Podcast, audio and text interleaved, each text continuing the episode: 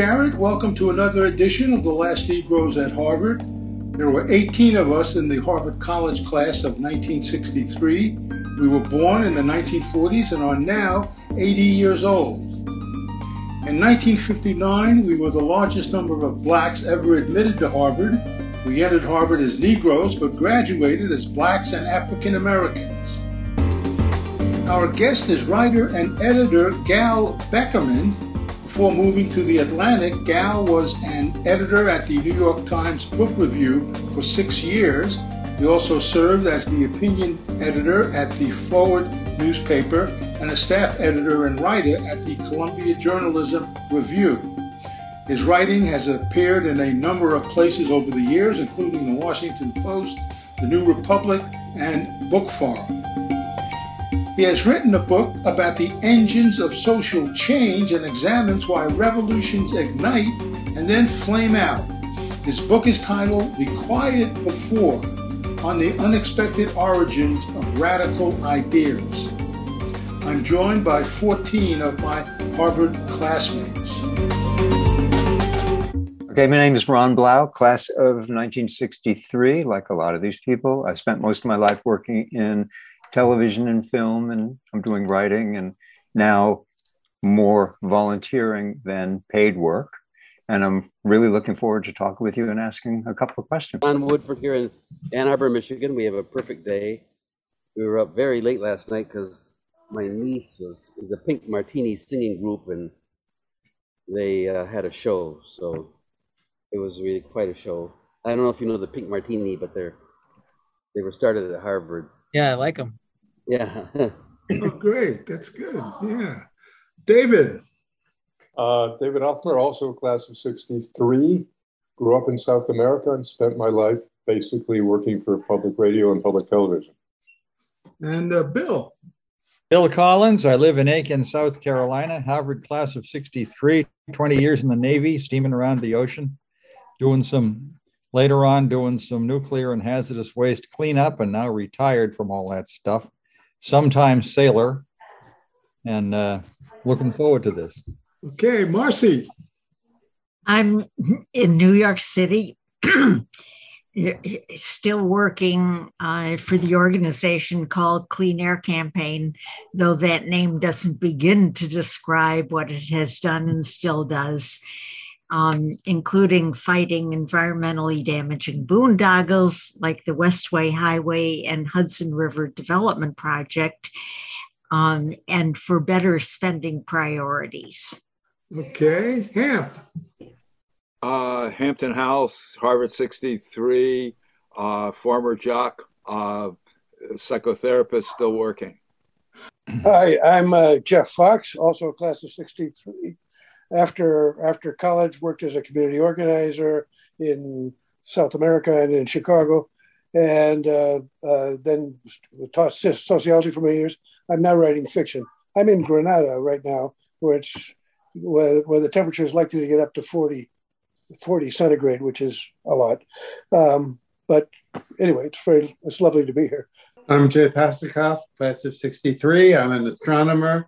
Just finished my, today, I guess, officially, my fiftieth year of teaching astronomy at Williams College. Oh. And we had uh, uh, several dozens of my uh, astrophysics majors from the last fifty years on a Zoom yesterday that uh, I'll get an archive of. I could send it around. Oh, great. Um, and, uh, uh, and I'm going to be seventy-nine tomorrow. So oh, happy, wow. birthday to hey, happy birthday. Oh, you're one of the young ones. You're a, you're a wunderkind. Adolescent. Great. George. George Jones, class of sixty-three. I'm sort of currently feeling like a man without a country. Right now I'm in Oklahoma. I spent the le- a couple of weeks before that in Atlanta. I'm going back to Atlanta next week. So I don't know when I'll actually get home again. uh, okay, great. And now to our guest, uh, Gal Beckerman. Welcome and thank you, and tell us about your book. Oh man, what a fascinating group of people you are! I feel, I feel, uh, I feel like I want to interview each of you and and, and learn and learn more. Um, Well, my book uh, is called The Quiet Before, uh, on the unexpected origins of radical ideas. And uh, the impetus for writing this book was the feeling that I had over the last ten, fifteen years that we're seeing a lot of social movements that seem to sort of burn burn bright and then burn out very quickly. Uh, and uh, and I had a suspicion that it has something to do with social media and the way that social media influences how we think, how we interact with each other, and ultimately, you know, how we make change or the possibilities for making change, um, possibly because it gets us to do things in attention grabbing and very quick and loud ways, and doesn't allow for the kind of deliberation and slow build that it seems movements in the past really depended on. So what I did is I decided to look historically. Uh, I decided to look historically at moments where small groups of people who wanted to change um, something about the structure of, of the reality around them, of the rules that sort of govern our lives. They wanted to change the status quo, and uh, what methods of, what means of communication, pre-digital means of communication, help them do that, help them get started, help them, uh, what I call in the book, uh, incubate uh, these radical ideas. And so I went back to uh, letters and the role they played in the, before the scientific revolution, uh, and then sort of marched forward and told a series of stories, um, you know, going through each each chapter sort of grabs onto a particular medium. So I uh, start with letters, and I look at petitions and the roles that they played in the eighteen thirties in England uh, to give working people the right to vote.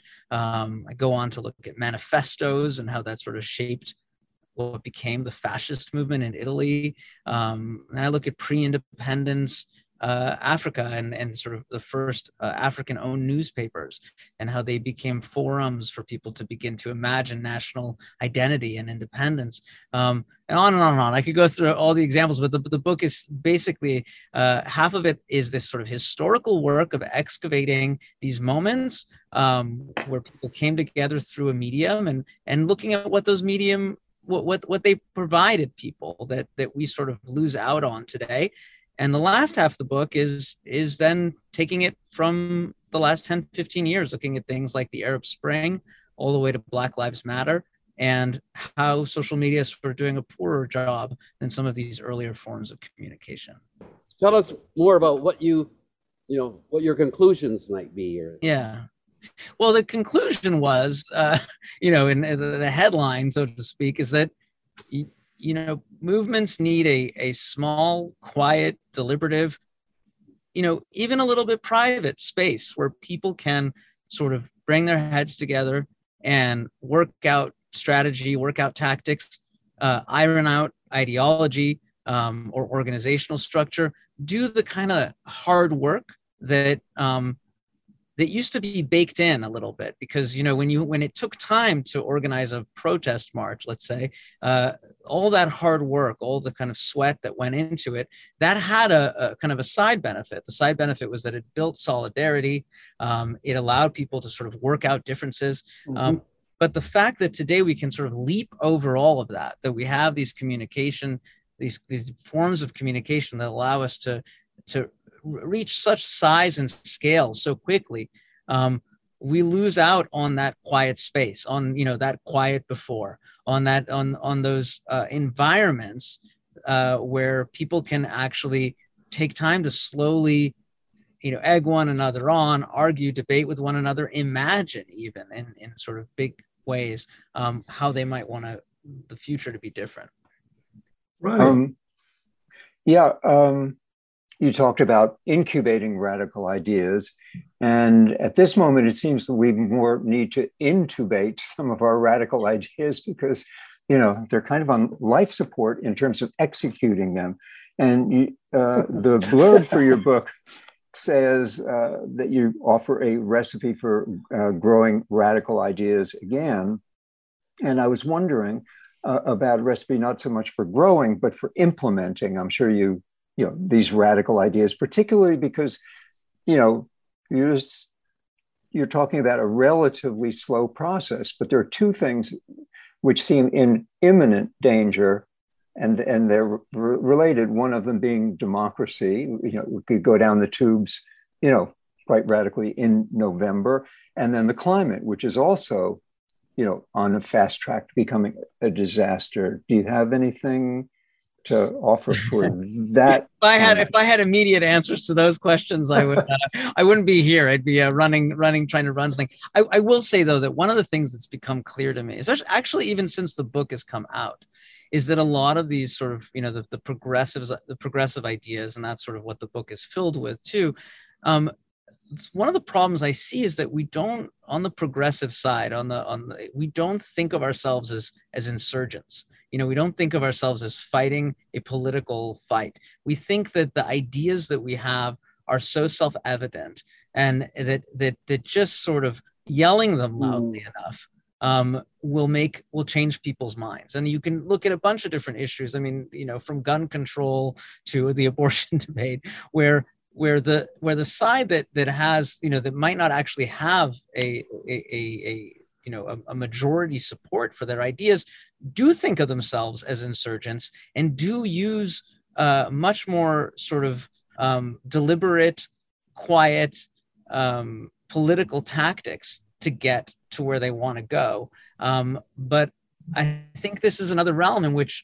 Um, the, the the sort of metabolism of social media. I, I don't think that's like the one evil, but I do think that there's a lot to be said about the way that it sort of infected our minds. Even those of us who don't, you know, use social media, uh, thinking in terms of slogans or thinking in terms of, uh, you know, speech acts that are like emotionally provoking, but don't actually use things like leverage or lobbying or, you know, or, or do that sort of quiet, hidden, non-performative work that I do think a lot of the more, uh, you know, kind of the right-wing world understands it needs to use to get it, to get done what it wants to get done. Mm-hmm. That sounds right. Why, why do you think the right wing has such that has such an advantage? And what do you mean by thinking like an insurgent? Tell me a little bit more about that.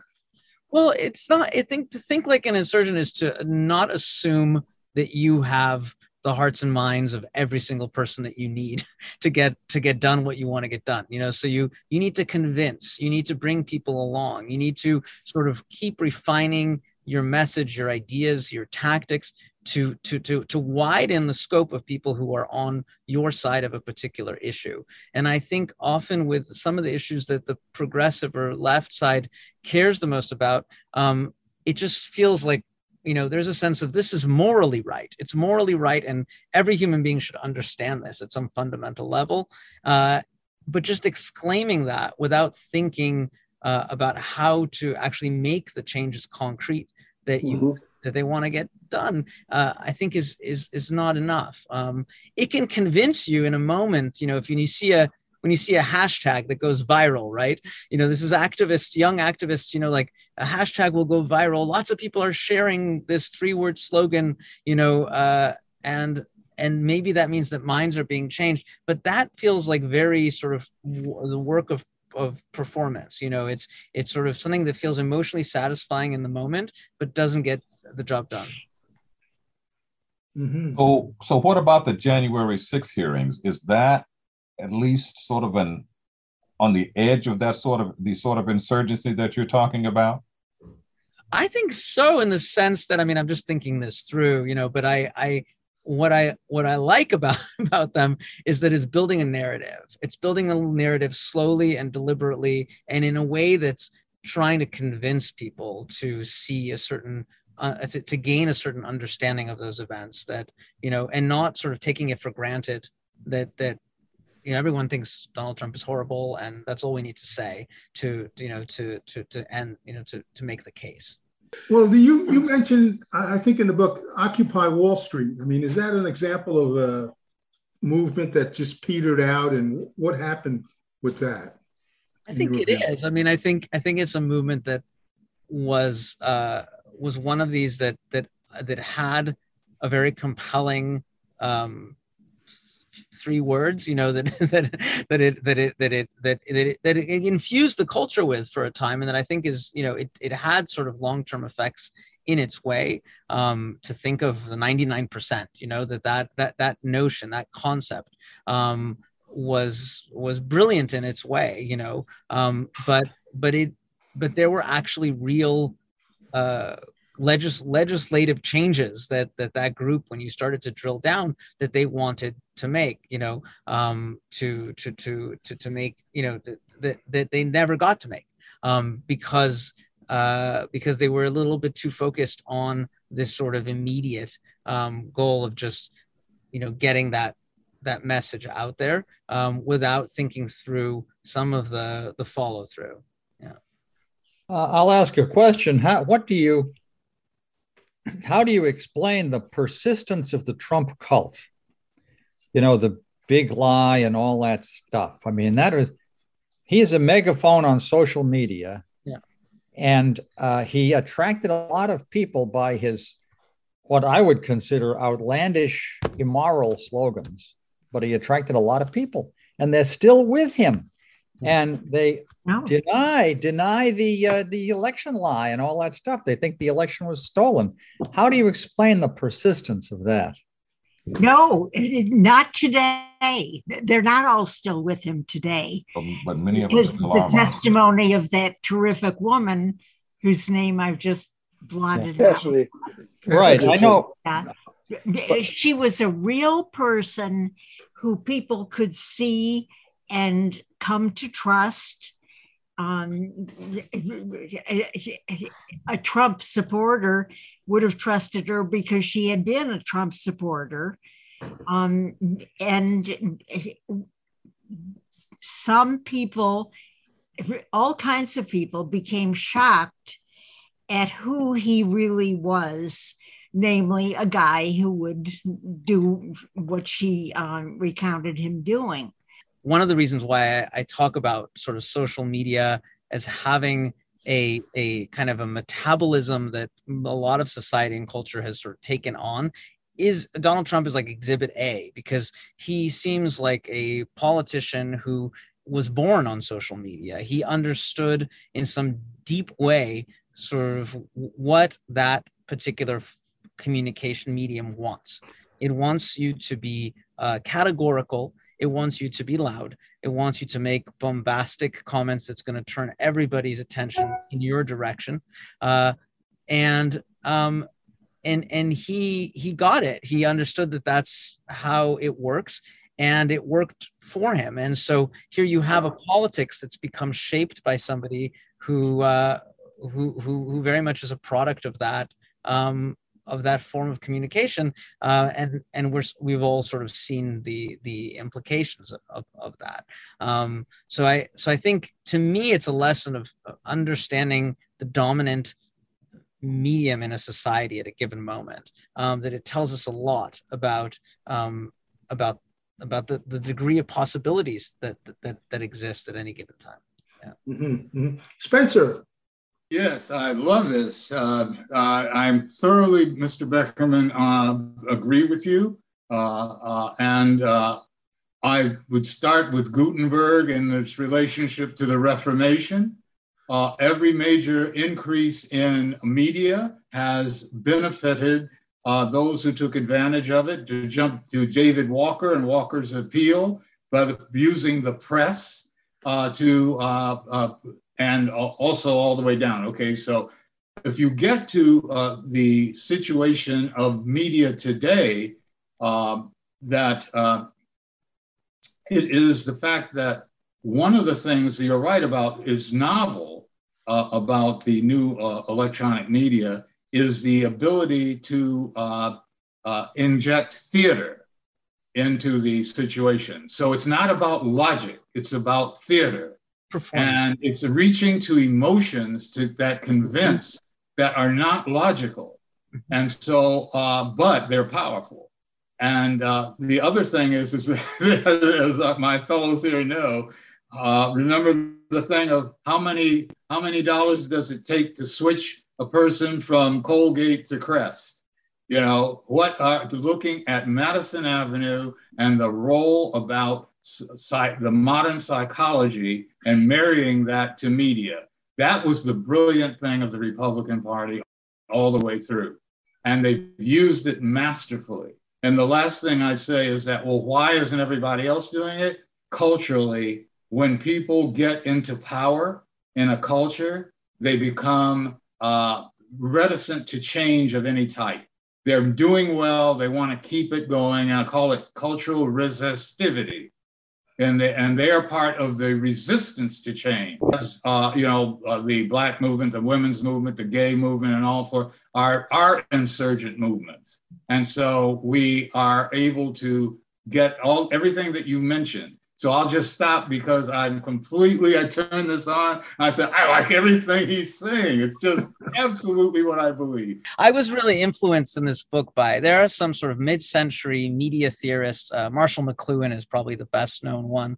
Uh, medium is the message. We all know that sort of, you know, uh, his, his, his sort of quick Uh, way of explaining his theories. Neil Postman is another really interesting guy. Um, uh, he wrote a book called Amusing Ourselves to Death about the shift about the right about the shift to to television, which I mean he was writing in the in the in the eighties, and he felt that that medium was sort of distorting politics and distorting culture because it was making everything so visual. Um, but we're now in a completely we've turned the screw three more times, you know, where uh, like you said, you know, because provoking an emotional response is the sort of coin of the realm on, on social media. Uh, and that's what it needs to be for those companies to make the kind of money that they're making, um, because people need to stay on, and we stay on. They've understood something very deep about human psychology, you know, which is like it, it, those sort of, of provocations uh, are, are very sticky. They, they, they make us want to kind of keep coming back, keep getting rewarded by other uh, either other people's uh, um, you know uh, uh, you know liking us or giving us thumbs up, uh, or and and it, and it it it really shapes um, it really shapes the contours. Um, it's a, the way another way of thinking about it is every every form of communication is is is like a container. And there's certain things that can go in the container and certain things that just can't. It's just not meant to contain them. And what I fear is that we're living in a moment where that container uh, holds a certain kind of form of discourse. You know, it's a, it's a form of discourse that is, like I said, loud, emotionally grabbing, attention grabbing, and it, and it, and it leaves out the sort of sitting around a table, looking into one another's eyes, arguing, imagining, being able to speak without fear of shame. You know, uh, sharing an idea, saying, I agree with you, but look, here's where, here's where I'm thinking. You know, where does that happen anymore? Um, where are the spaces where that can exist? And and my contention in the book is, and this is why I went historically, because I wanted to look at sort of what it meant, like what it looked like before we had these forms of communication, is that it, that stage is so necessary to bringing a new idea into the world. That, you know, for newness to enter, You, you need to have a space where uh, a, a space where sort of freedom opens up to begin to sort of examine uh, an, an idea that hasn't been heard before, or a way of being that hasn't existed before. What about this new, newly popular medium that we're on now, Zoom? That yeah. seems to permit uh, conversation of the, closer to what you what what what you're describing. It's not the same, yeah. but um, it's I, I I think at least some more deliberative, thoughtful debate can occur this way, like as it does as it does among us uh, very frequently in these yeah. sessions. Yeah, totally. And I, I guess I want to say two things. One is that um, I, I, I, I don't want the message from this book to be, uh, first of all, that I think we should unplug the internet, because I don't think that we can or should. Um, that there are ways that we can use it. Um, to our benefit. And I think Zoom is a perfect example. There's, you know, small uh, chat groups where people do have real sorts of conversations. A lot of the, I have a chapter in the book on Black Lives Matter. And what was interesting about that chapter was that um, these are activists who really have gone on a, had a learning curve over the last ten years, you know, and, and seen what happens to their movements. A lot of these were local activists. I looked at one group in Miami and one group in Minneapolis.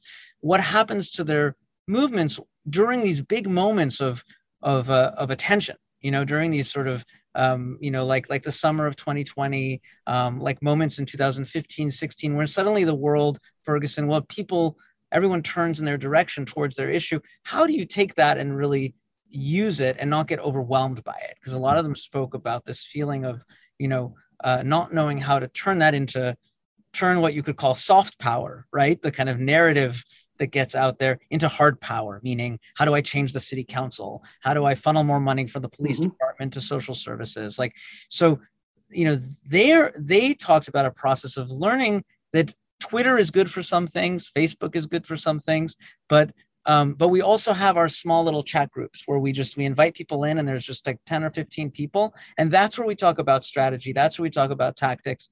Um, that's where we sort of dream up the next action. That those are separate spaces meant for different mm-hmm. things. And in the end, that's sort of the big takeaway from my book, you know, is just a sort of self-awareness that each of these is a different tool. And you have to sort of understand the tool that you're picking up and not be seduced by the bullhorn, you know, which is a great tool for certain things, but but is not uh, not what you want to use, you know, in, in very many uh, situations. I, I like what you're saying, Spencer, and what you're saying a lot, Gal.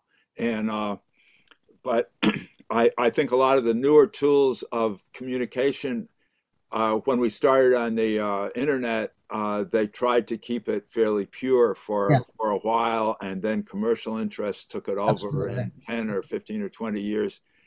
And this, this, this, this pressure all the time, you know. Like uh, I, uh, I spend a lot of time doing political stuff on Twitter. I don't gain anything by, by it besides an ego boost or something.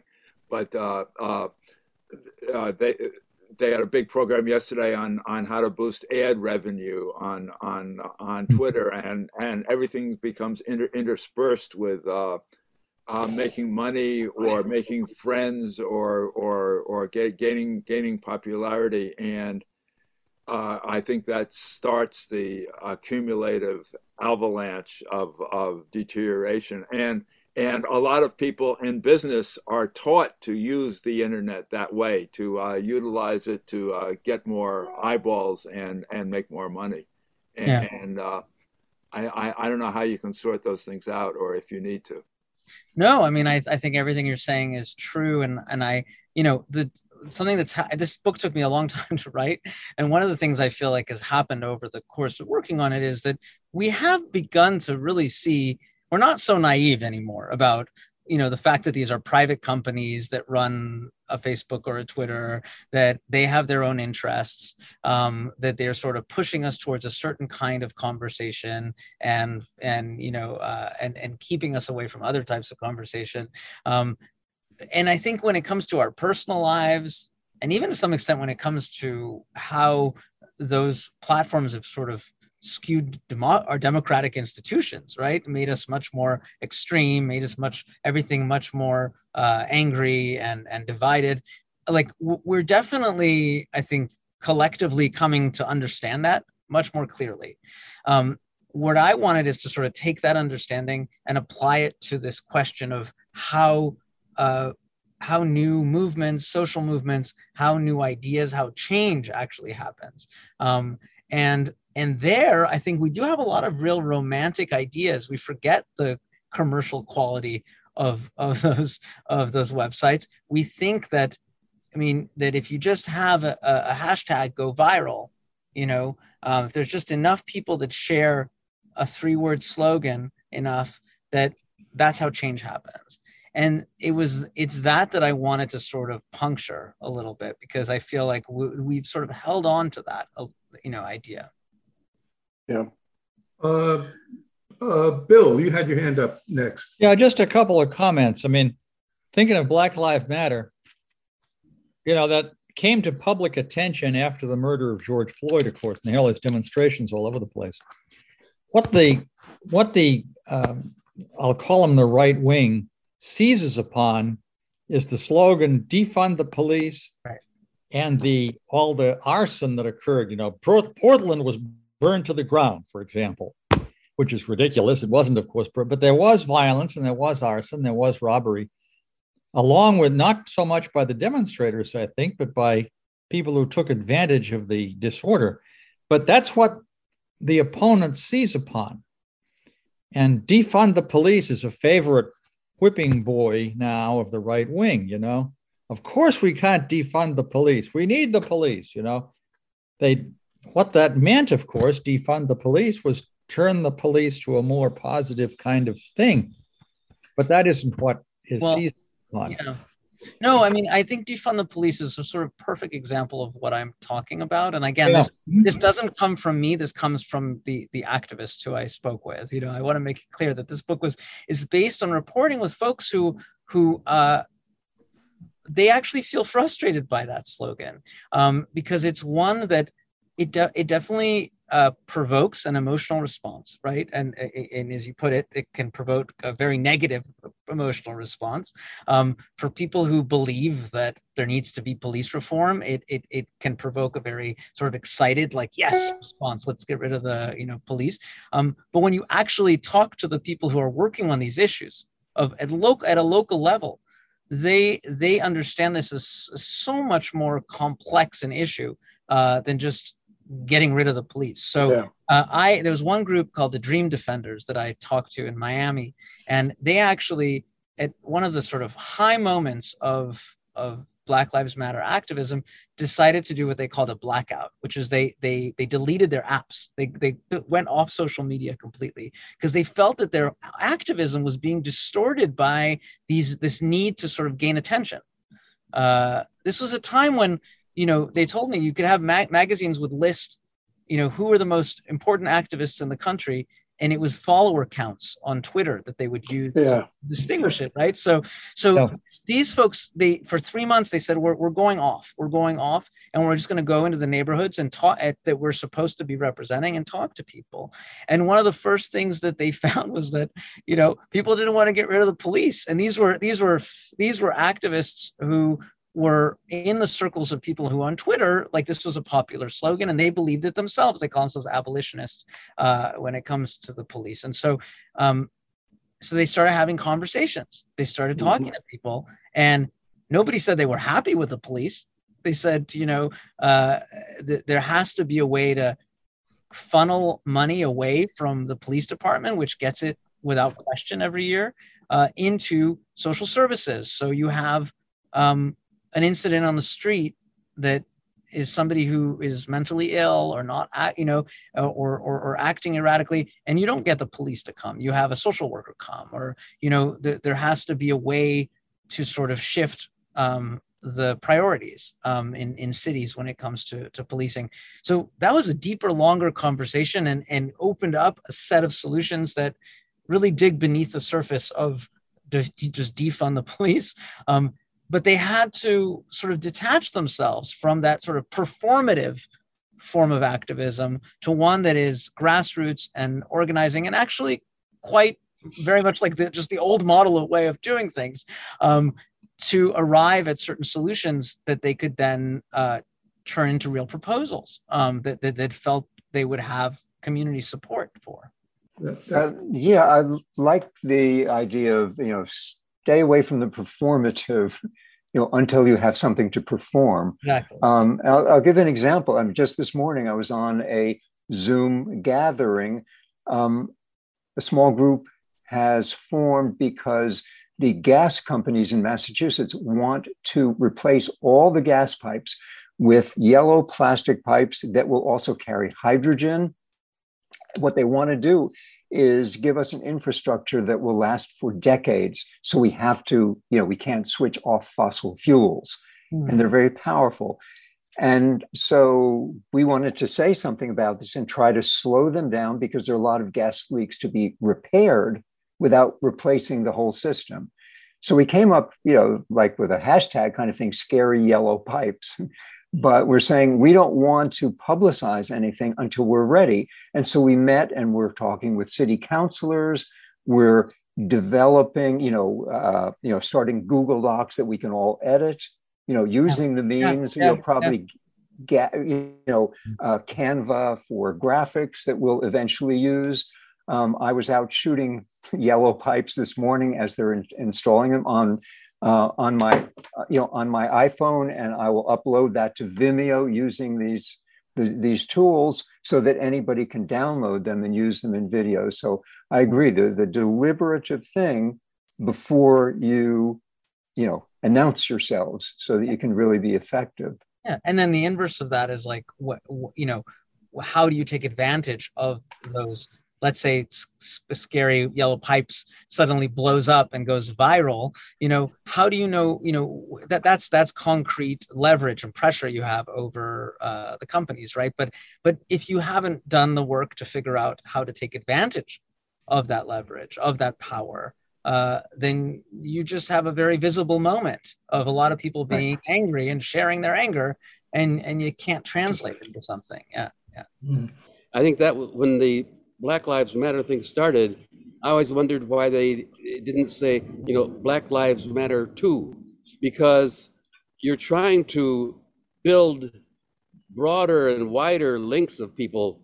And I think that if they, You, you play into the hands of your opponent if you give them a slogan or uh, that they can abuse or or distort in such a way that you lose an opportunity for the expansion and the coalition building that you want. So uh, Black Lives Matter too, I think, would have been a stronger approach. Mm-hmm. The same with uh, defund the police. You know, there there should have been thinking of uh, a slogan and a content that, as as someone has said, You're, you're trying to improve the police and clean up the police and do all those sorts of things. There yeah. should have been some kind of slogans and that conveyed that from the get-go.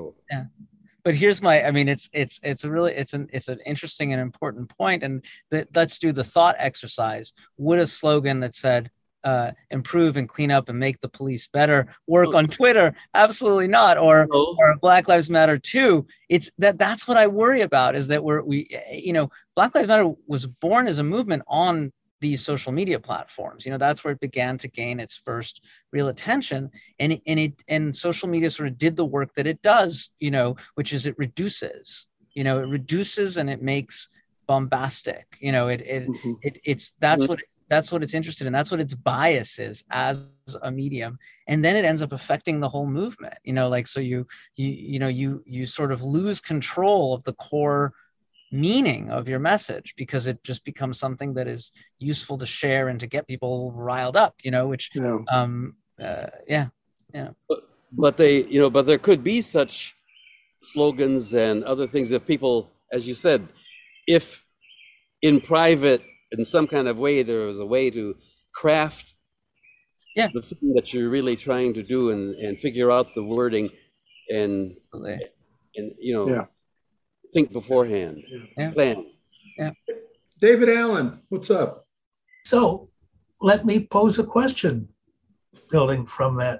Uh, are these social media platforms the way to bring about real hard power change on a mass scale, if the evidence is that the uh, phenomenon is at best ephemeral and only uh, emotion-based rather than logic? You gave the example of your Miami group who absented themselves for three months. Yeah, I, I think it had, and this is where I'm, I, I will give an, a, a probably more n- nuanced answer, which is um, I think they have their role to play. I wouldn't I wouldn't discount the fact that, you know, what if social media is a bullhorn, right? If it's given us all these very powerful bullhorns, it's sort of an incredible thing in the course of human history that we now, each of us, have this opportunity to, to go and reach so many people, you know, and if we talk about a communication medium as a form of power, uh, it's distributed that power in an incredible way. Um, but, but, but, I, I think we've become a little bit too seduced by this form of communication. We think that it's everything.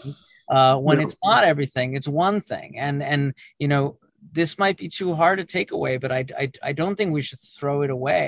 Um, I, I think it definitely has a role to play in a movement. It just has to have uh, its its its its right role. It has to have a it has to have a place alongside other uh, forms of right. of, ga- of gathering and communicating. Yeah. Mm-hmm. I apologize for having come in late, but I was lucky enough to hear you describe the importance of deliberative conversation and small groups like this to birth new ideas. Uh, it sounds to me as if perhaps uh, the synthesis here is that uh, maybe Zoom or real small groups physically are yeah. the way that new ideas get yeah. Yeah. formed into something potentially strong. Uh, I think the real question is, how do you aggregate size? Somebody already brought that up. I think John brought that up. Uh, almost certainly, these social media platforms might play a role. It's not clear to me that we have got our handle yet on how to do the individual, as it were, and the mass, yeah. Certainly in our thinking about this. And of course, activists across ages have faced this. Saul Hume, who yeah. wrote that wonderful book on this question. Anyway, yeah. Thanks. No, I think it's a, I think that issue of, you know, here's where capitalism comes into play again, because, you know, there is always a desire for scale, you know, like there's not, um, you know, people have tried, people in Silicon Valley even have tried to create social media platforms that are more about um, small groups of people talking to each other, you know, but there always is a need for uh, more connection and keeping you on longer and keeping you, I mean, the other thing we didn't talk about is focus, the ability to have a communication medium that allows you to focus and not be sort of like ping-ponged among a hundred different things, uh, which is sort of how we feel when we're online. And there's a reason for that. It's like the more we, the more we're kept, the more things are refreshed constantly uh, in terms of what's in front of our eyes, the more we're likely to sort of stay glued. Um, so, you know, Can can there be a medium that actually um, allows for that kind of focus and patience and deliberation? Um, uh, the problem is, you know, can you do that and make money, you know, building it, or do we do you mm-hmm. abandon that model? Is that as you know uh, the fact that we should even have to think in those terms maybe is is wrong. Um, maybe there needs to be, if this is our public square, if social media is our public square, maybe. It needs to be truly public. Maybe there has to be some sort of form of social media that is um, a public utility, that isn't that isn't something that's completely driven by uh, a profit margin. Mm-hmm. I think you're exactly right. Okay, David, David Othmer. Well, I'm I'm struck by uh, the contrast between what we've been talking about, defund the police and things like that, and the January sixth hearings that we've been watching, which yeah. are very deliberative, extraordinarily well planned out and scripted, yeah. and, and there, it's it's a different approach, and yet we we're, we're all glued to them, and and we don't know quite where it's going to come out, and what the slogan is going to be if there is one. But it's a it's a it's a very different approach to to a very important topic in our in our civilization. In our you know, you know they've already come out with uh, ketchup gate. So the slogan's a beginning. What do you think, Al? I like it. um, no, I think you're right. I mean, look, I'm wrapping my head around it in real time as you all are, but I, I do think there is something very smart about the way that they're going about making this case. And uh, And it feels like it's a story that they're building in a deliberate, slow, methodical way. Yep. But um, but even the way they're structuring these individual uh, sessions, you know, where there's always like some bombshell at the end, you mm-hmm. know, like um, they're they're, you know, it's it's it's interesting. It's sort of at the one hand, I'm thinking out loud here. They're sort of holding at bay, you know, the need to sort of be too uh, poking or emotionally provoke provoking, you know, in the way that I've been talking about social media, but they but they do understand narrative. They understand that they have to tell a story and right. build it through evidence. Yeah, yeah, yeah. No, I, I as, as I said, I, I've been involved with television and the production side, and you're always telling stories. That's if you don't have a story to tell, nobody's going to watch it. Mm-hmm. And uh, and that is they have a story, and each session is a story. Mm-hmm. And and somebody is very smartly figuring out how to how to how to craft each each two hour basically two hour session that they have. Two hours is a long time. Yeah, yeah. It is. It is. And yet they keep your attention, and it's very well done. Yeah. George. Didn't they hire somebody from A B C to? Yeah, somebody from yeah, A B C. I expect they have. Yeah, yeah. I yeah. mean, it's yeah. directly yeah. television. I, I, I wish it had been from public television, but A B C has a better. A B C gets more viewers. Track record with, with cliffhangers.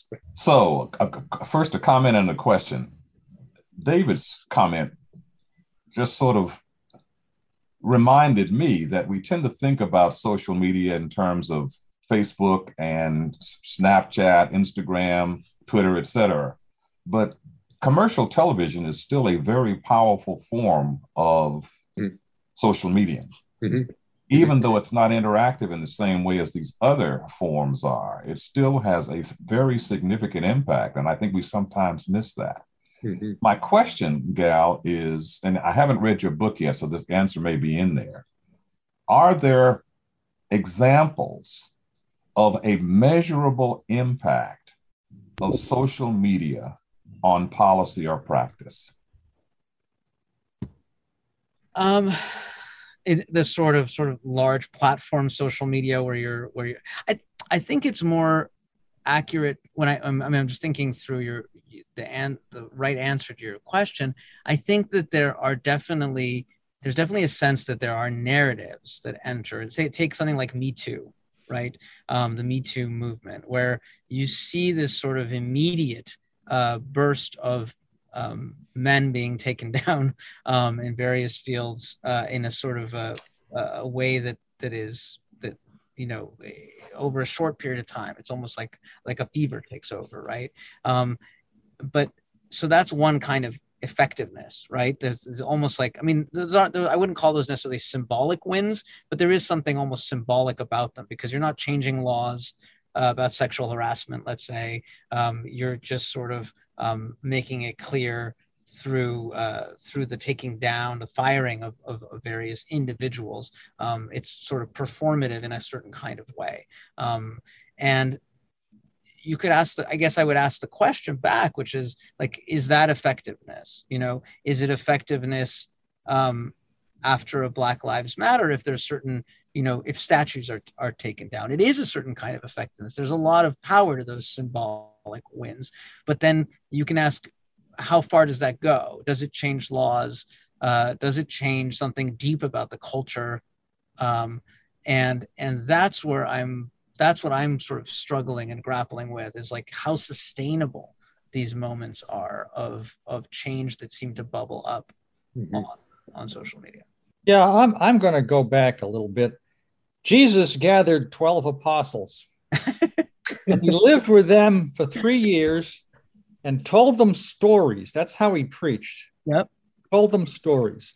The stories are memorable. I mean, goodness, we remember those stories two thousand years later. And then, of course, he was crucified, died, and rose from the dead. And his apostles went out and spread the word individually, face-to-face, one-on-one, you know, a few at a time. And it's taken two thousand years, but permeated most of the, much of the world.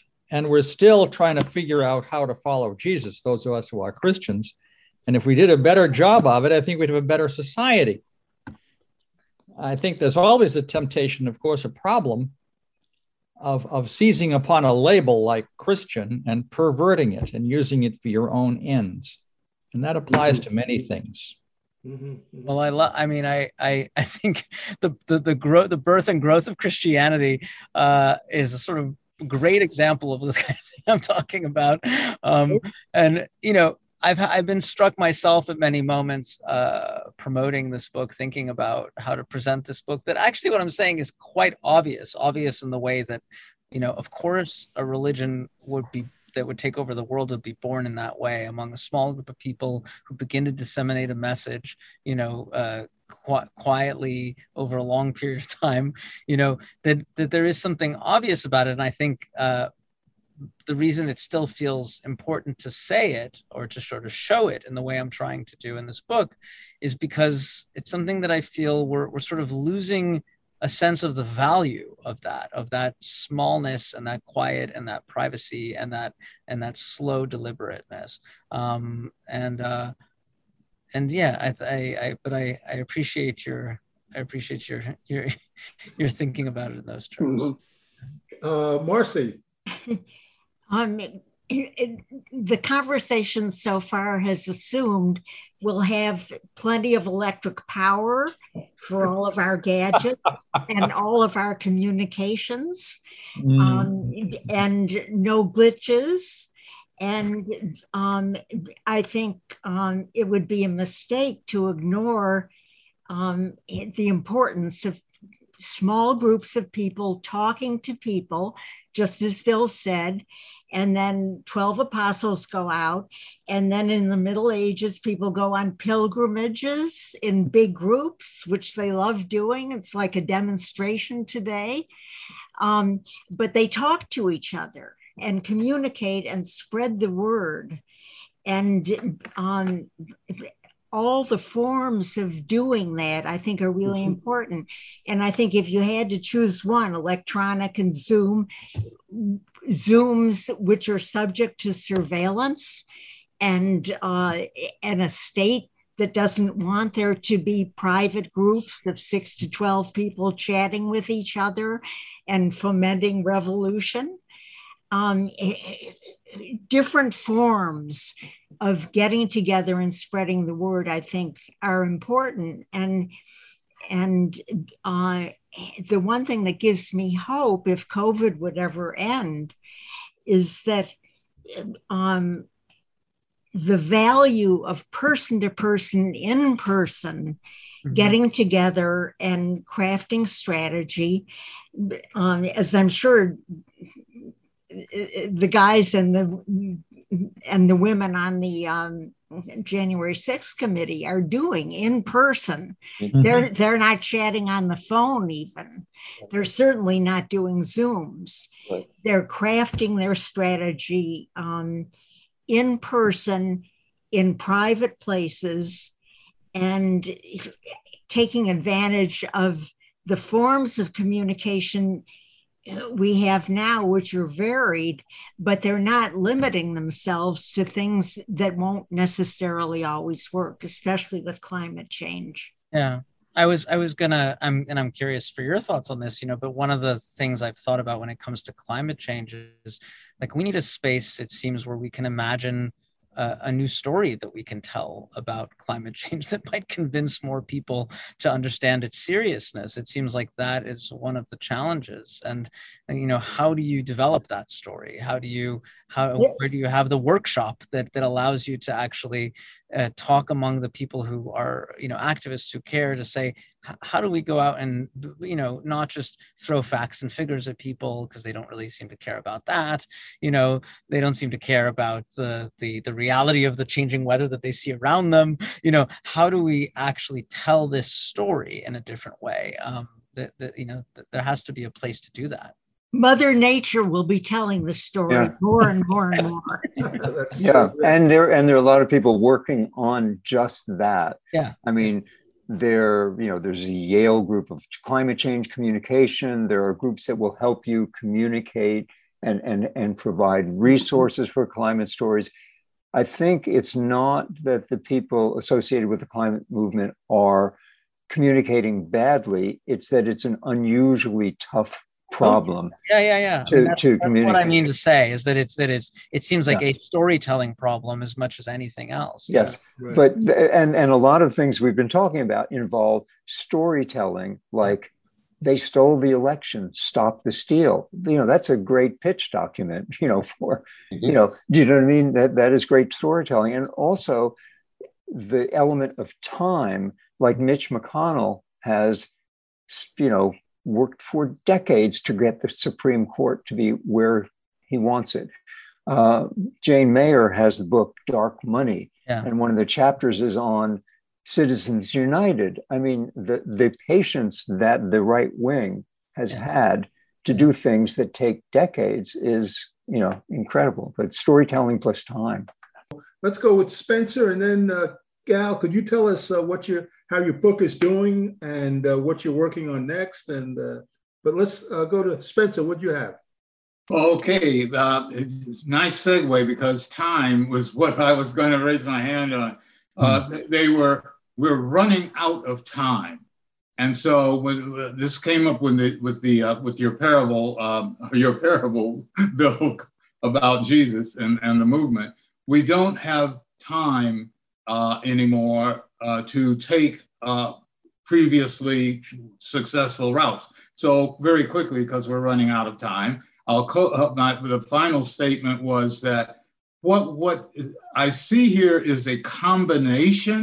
We have to learn how to use these combinations, because staying power comes with conviction, with in-person stuff, but immediate reaction comes with the, you know, the new types of uh, electronic media. So it's crafting the combination of all these marvelous forms of communication. But the key element, I think, is that just what uh, Marcy is saying and so forth, we're running out of time. We, yeah. We've got to solve this uh, uh, uh, climate uh, situation and create a new society very quickly. Amen. Uh, uh, how's how's the book? The book is doing well. I mean, I you know, it's been it's been reviewed in all the places I would like for it to be reviewed. People seem to see it's uh it's a you know uh, without turning you all off from going and buying the book. It's a it's a strange sort of book, you know, because I I I put a lot of I actually I'm asking the reader to do the thing that I want us all to be doing, which is it's it's it's a slow it's a it's a deliberative process of. You know, there's a series of stories that I tell in this book. I don't hold your hand too much. You know, I set out my thesis in the beginning and an introduction, and then you make your way through a series of stories. You know, uh, six of them are historical, and then there's sort of an interlude that sends you into the very early days of the internet. And then there's four stories that take you through Arab Spring, through the buildup to Charlottesville uh, in in in uh, two thousand seventeen. Uh, COVID, Black Lives Matter, and then and then we're to a conclusion. So you, so you, the reader, sort of has to have to pick up, has to begin to connect the dots um, in, in terms of the argument that I'm trying to make here that we've been talking about in such a great way for the last hour. So you know, um, I, I think readers it's are are slowly uh, coming to it and and seem to be getting a lot out of it, which is very very gratifying to me. And what are you on to next? Oh man, um, I don't. I don't really know yet. I've got a few different ideas bubbling up. Um, I just took a new job. I moved. I was at the New York Times Book Review for for six years uh, as an editor there, and I just moved over to the Atlantic uh, magazine, um, and they hired me here to expand their book section to sort of create a more robust and and daily, uh, you know, uh, book section. So um, so that just started for me a few months ago. So I'm busy. Sort of building something from scratch, which is oh, a lot. Great, great, yeah. great. Right. Well, thank good you so much for coming on then. I mean, it was really great. And oh, uh, yes, guys. This has been yeah, terrific. The book, and we're all going to go out and buy it. Definitely. Uh, wonderful, great. Wonderful questions, such thoughtfulness. And like I said, I would, I'd love to talk to each of you in person and learn more well, about you. Well, why don't we, why don't we run for another hour? Right. or, or, or, or invite you back. It will invite you back, definitely, yeah. Well, thank you, thanks everybody, and we'll say bye-bye. Thank you. Bye. Bye. Thanks, Gal. Thanks, Gal. That was writer-editor Gal Beckerman. His book is titled The Quiet Before, on the unexpected origins of radical ideas. And that's it for this episode of The Last Negroes at Harvard. I'm Kent Garrett. You can hear more episodes on our podcast, which you can find on Apple Podcasts and Spotify, or from wherever you get your podcasts. Plus, you can read all about us in the book, The Last Negroes at Harvard.